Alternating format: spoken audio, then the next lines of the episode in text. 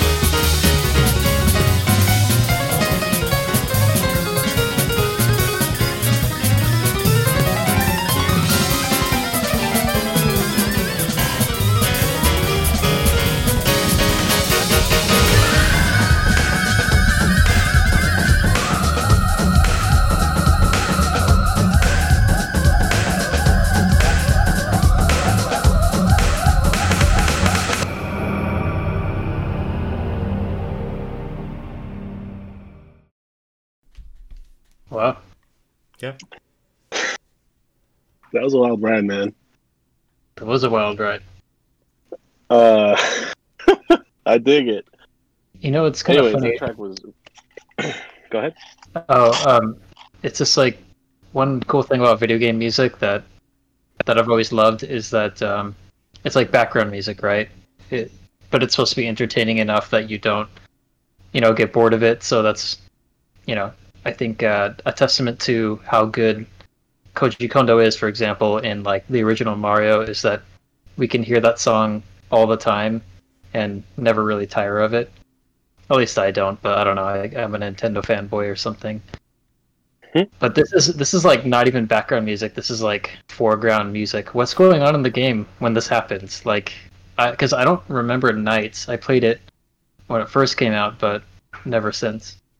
Uh, so when you get to the end of a dream, okay. So in Nights, you play as uh, it's just a standard storyline where you play as an androgynous jester that flies inside of children's dreams.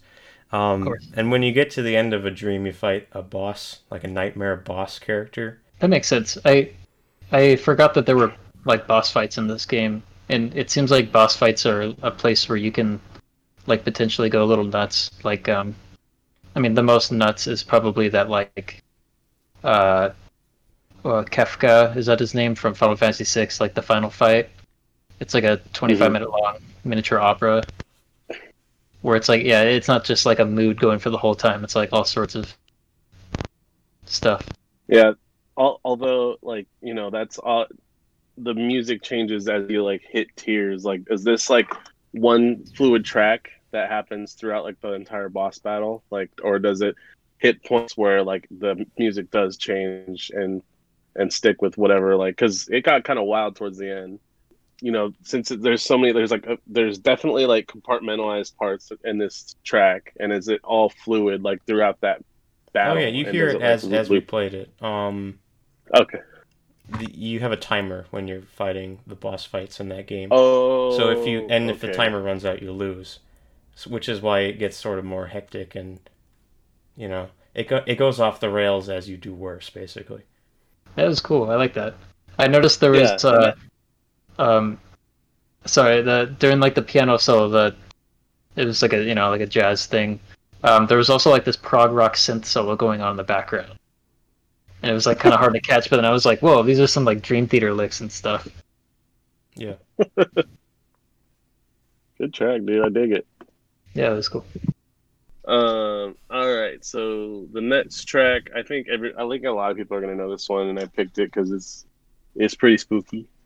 Um, and I think it's it's one that you know, even if like people our age don't play as much games, they it's a very recognizable tune.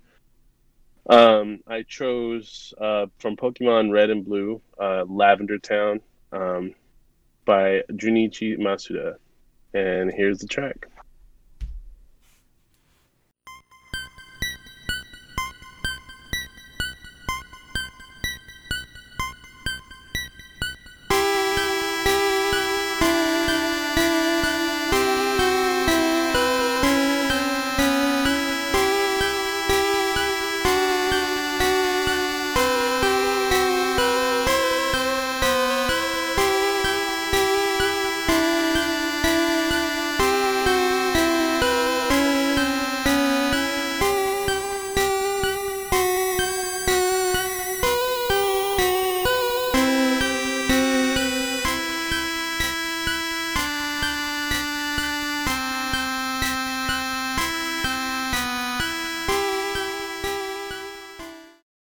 I remember being uh, definitely being kind of creeped out when I first played this. Um, when I first got to that town, uh, to the point where I didn't spend too much time in that town until I got a little bit older.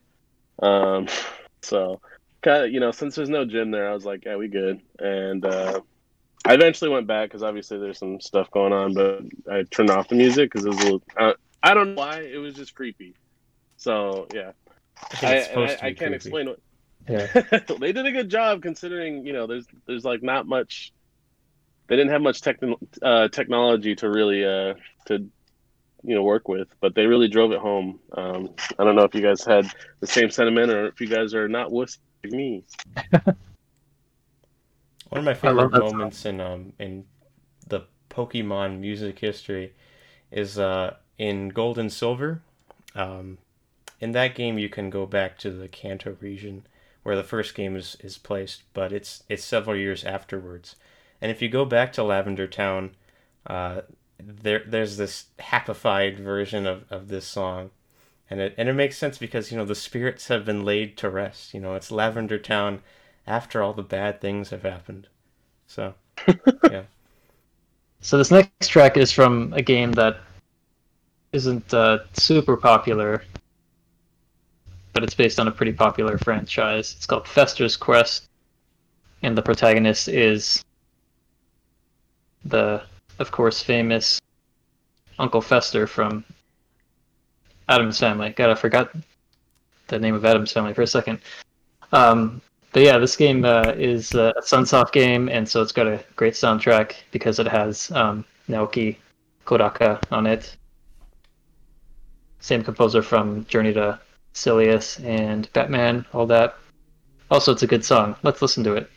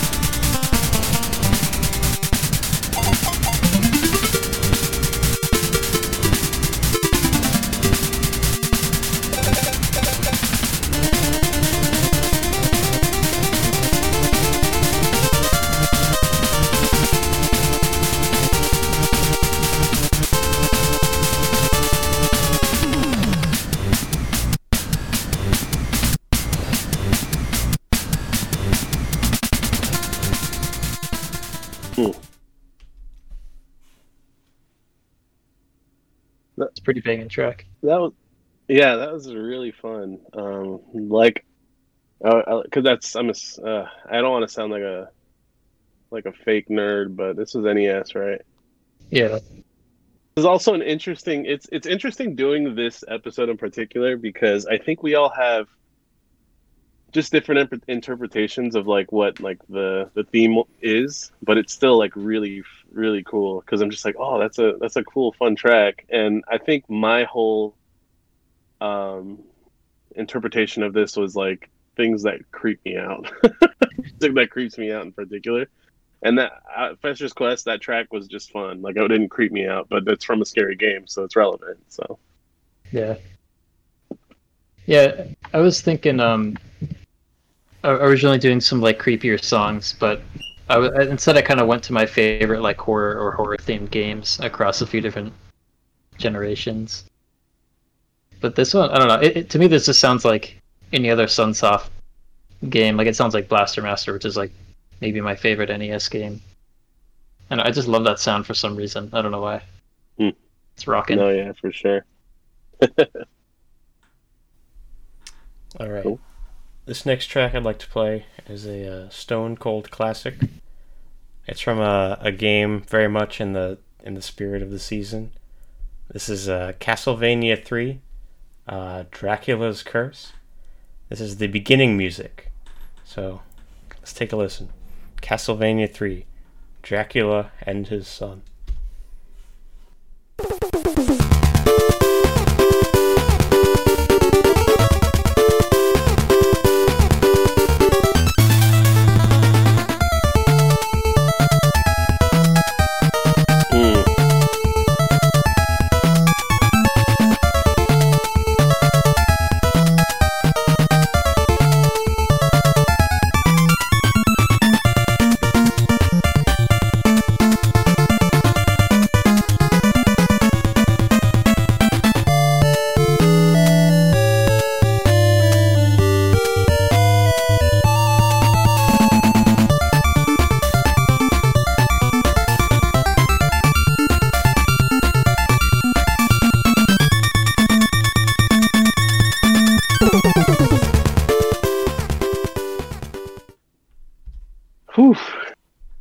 Chose the uh, NES version of it.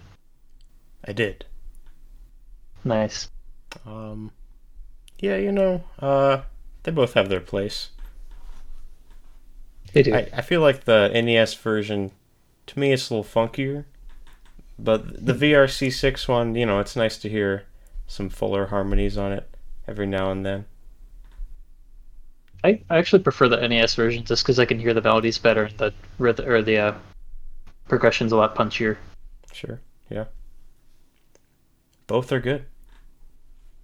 What a good song. This is one of my favorite soundtracks of all time, like as a whole. The great great OST. Holistically, you guys both agree that the uh, the whole soundtrack is. Do you guys prefer that one over the uh, Famicom one? I would I, w- I would say so. Yeah. Yeah, I think so too.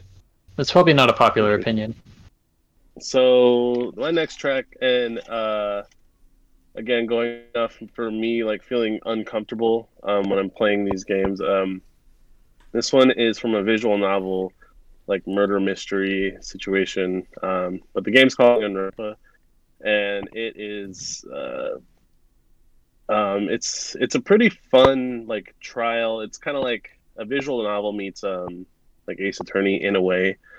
Um and there's a the tra- the whole soundtrack's goofy because it goes from like just ridiculously comical tracks to um, really really um, unsettling music, and I wanted to choose, uh, in my opinion, the scariest uh, you know track in the game, but it's literally just ambient music. It and it's just not really fun to listen to in this uh, environment or for this like setting.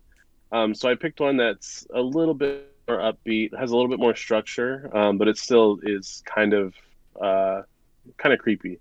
Uh, but it's called Despair Syndrome.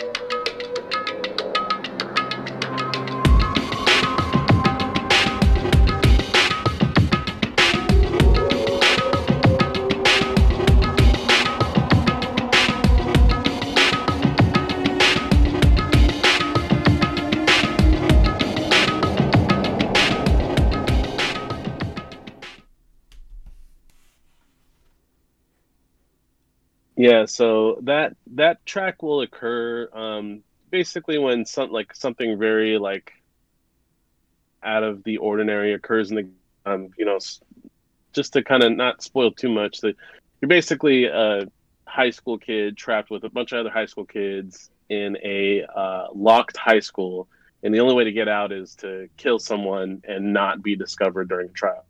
And there's just so many different like you know wrenches that they kind of throw at you to to really steer the you know the story one way or the other. So that that one occurs either after a point where something very like violent or or terrible happens or you know a discovery is made about um, just why the circumstances are the way they are.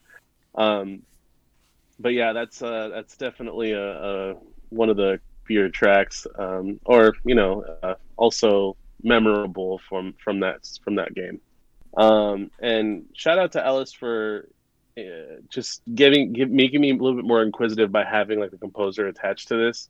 Um, so the the composer is Masafumi Takada, and he had uh, I'm looking at his discography now, and he has a lot of interesting stuff on his, you know, in his portfolio, like Killer Seven, uh, Flower, Sun, and Rain, oh, uh, wow. God Hand. I feel like I should have connected those dots because I I love and I love the soundtracks in Killer Seven, Flower, Sun and Rain, and God Hand. Those are like mm-hmm. three of my favorite games. cool. Yeah, he's got a, a, a mood about him. I don't know. Definitely. I mean, yeah, in horror games or movies, really, music is just supposed to, yeah, like, and, and I don't know, make you more scared or more, make you feel safe or something. Like it's it's playing like more to the mood than than to be entertaining or something like that. Yeah. Uh, it's actually my I wanted to do a track kind of like that for the for the next one, and uh, I kind of did the opposite, where this is a song that's meant to be like cozy and sort of uplifting a little bit in a otherwise scary game that features more like atmospheric sounds than music. And this is kind of a famous track, I think, um, or at least it's like uh, because of this track, this is a, a, really famous moment in video games, which is anytime you get to a save point in a Resident Evil game, really. So this is the uh, save room from Resident Evil. Let's listen.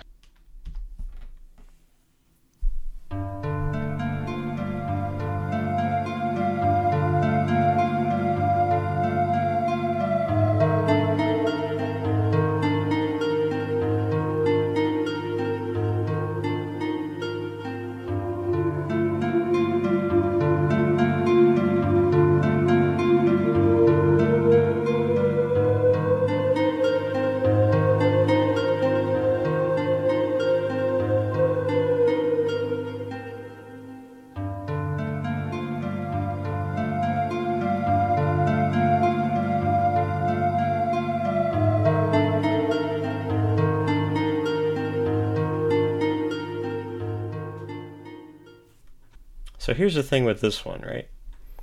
Um, the uh, this is from the remake of Resident Evil, uh, mm-hmm. which was for GameCube originally, I guess.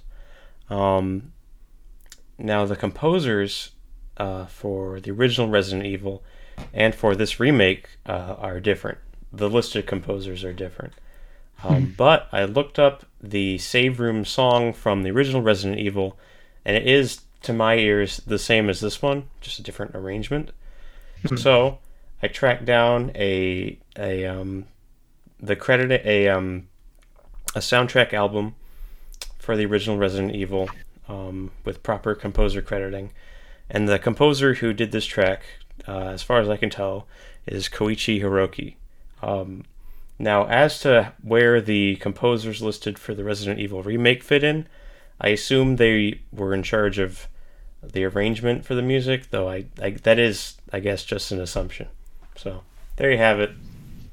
Well, nice sleuthing. I mean, yeah, for real, and it makes sense because I mean those it was already made. You know, they already had the foundation there. So I mean, if there was a different composer there, I would assume it's only attributed to to arranging an old track. Right. So. Or they may have contributed new music to the remake I don't really know, but um, Yeah. I I feel pretty confident that the composer is Koichi Hiroki. Interesting. So there you go. I trust that. Thank you. Next up, uh, from my selections, uh, this is a track from the man Koji Kondo. Uh, this is from A Link to the Past, and it's the Sanctuary music.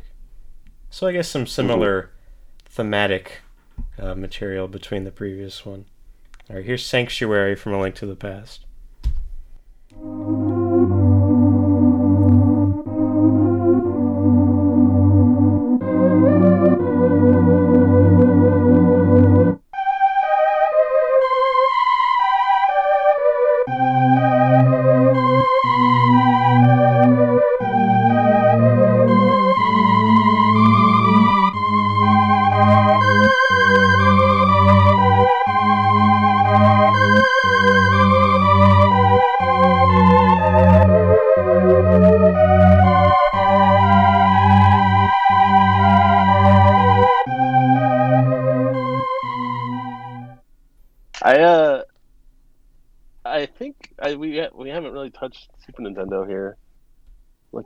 This um, set list we have, so listening to this um, just kind of sparked it in my mind that yeah, you can definitely make some eerie music with the with the Super Nintendo um, chip.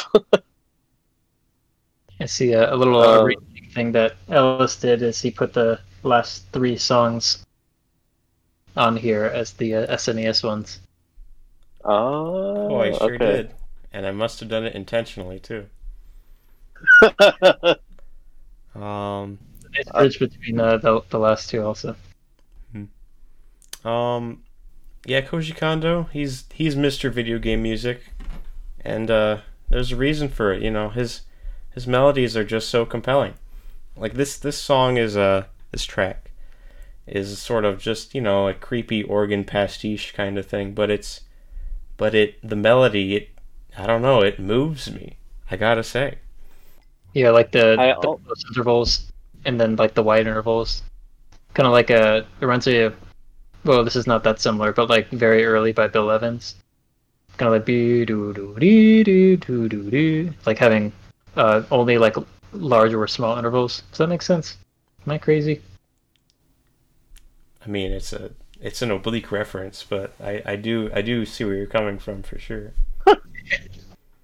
I uh, gosh, I need to revisit uh, Link to the Past as a game and also as a soundtrack. I mean, there's a few that, of course, you remember.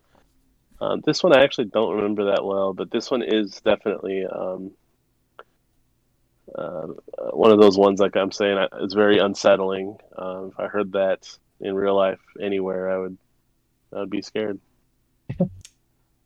so, good job, Ellis. But yeah, it's a it's nice that we all gave some SNES some love. Um, and I also like that you chose like your last choice, Ellis, was a game that's not really that scary. Um, I kind of went off the same, um, uh, I guess the same mindset from mine because Earthbound is uh, the game that I chose for my final um, selection, and um, you know, there's a lot of creepy songs. Obviously, we talked about all of the Earthbound Mother 3 music um, in a previous um, episode. Um, but I actually chose the final boss music for this uh, for my my choice here. Um, but yeah, this is uh, this is uh, Giygas Intimidation.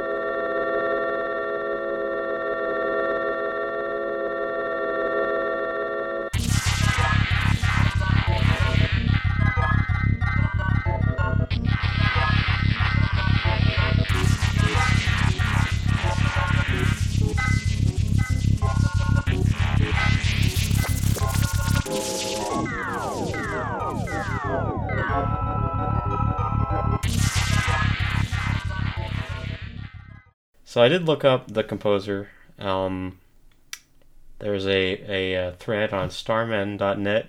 That's the website, right? Right. Mhm. Mhm. Starmen.net. It is indeed.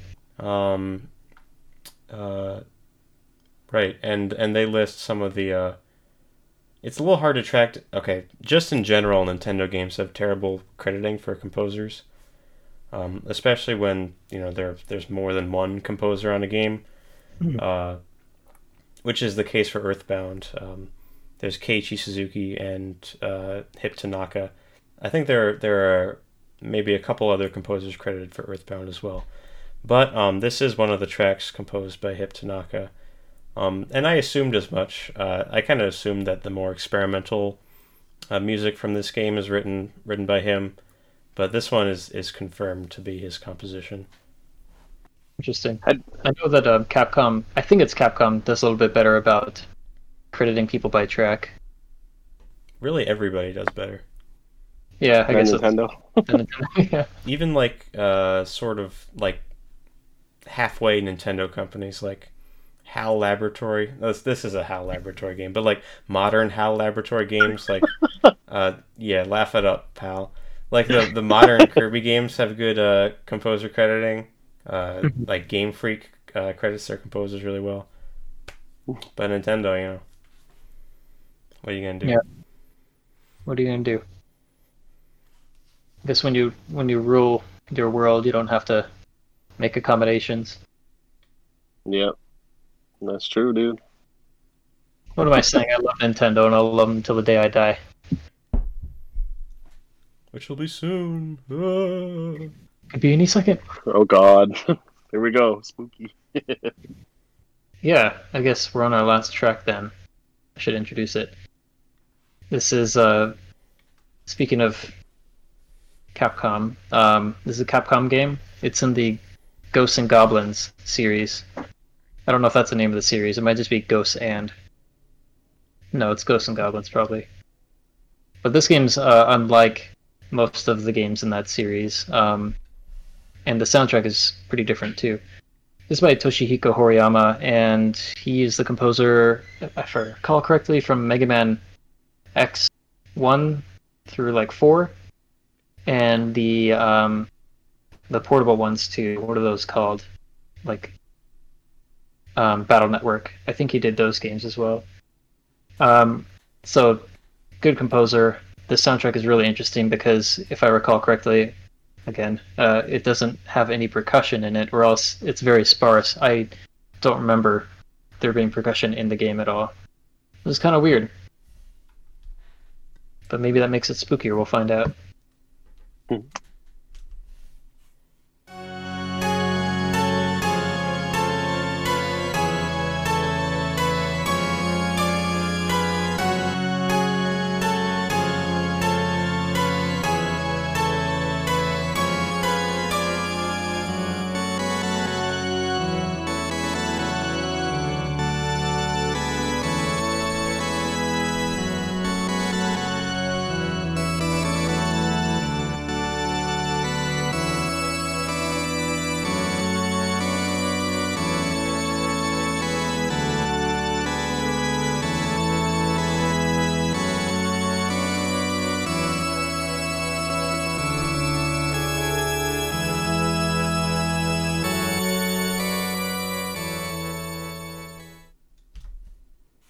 Yeah. Kind of fun to just make a soundtrack off of like the church organ sound, you know? Yeah, we've heard a little Yeah. bit of that already. I guess that's a Halloweeny sort of sound. Kind of is, huh? Yeah. What's that? Uh, what's that famous uh track that I should know the name of? That's uh, or uh, composition that everybody knows. What's what is it? Oh, you're talking Is it a fugue or something? Diddly, diddly, Yeah. So I don't know what Toccata that is and, either. And Fugue, right? Yeah, some kind of fugue. Yeah, it's a kind of yeah. Or Uh, Hope. I feel very bad if I got that wrong. Is it called uh, Toccata and Fugue? You'll see on the screen right now. Is here's the answer. We won't know what it is, but the audience will know. Right, unless you're listening to the audio version. Um, Yeah. in which case that was an entirely wasted bit. Um, I didn't realize this was a uh, in the Ghosts and Goblins series. I listened to a couple. I listened to Ghosts and Goblins and and Ghouls and Ghosts as well in preparation for this episode. Uh, Didn't Yeah, make the cut. The, the Didn't black make the sheep. Uh, nothing really stuck out to me. I mean, the the sort of main theme from from Ghosts and Goblins is is very iconic, but uh, Yeah. you know, Mhm. I don't want to play that. Yeah, try to go a little, Sure. get some uh, some slightly deeper cuts. Yeah. Not too deep though. That could kill you. no. All right. Well, hey, this has been another installment of Dratini on the pod, and um, if you're one of the ten people who listens to this podcast, uh, drop us a line. Uh, on the rocks at gmail.com, Dratini on the DratiniOnTheRocks.blogspot.com, YouTube.com slash DratiniOnTheRocks, or any of our social media channels. You know, let us know what you think. Our theme music is Starlight Zone, composed by Masato Nakamura, uh, as performed by Dratini on the Rocks. That's us. Uh, Hey. Other than that, thanks for watching. Bye. Happy Halloween, guys. Bye-bye.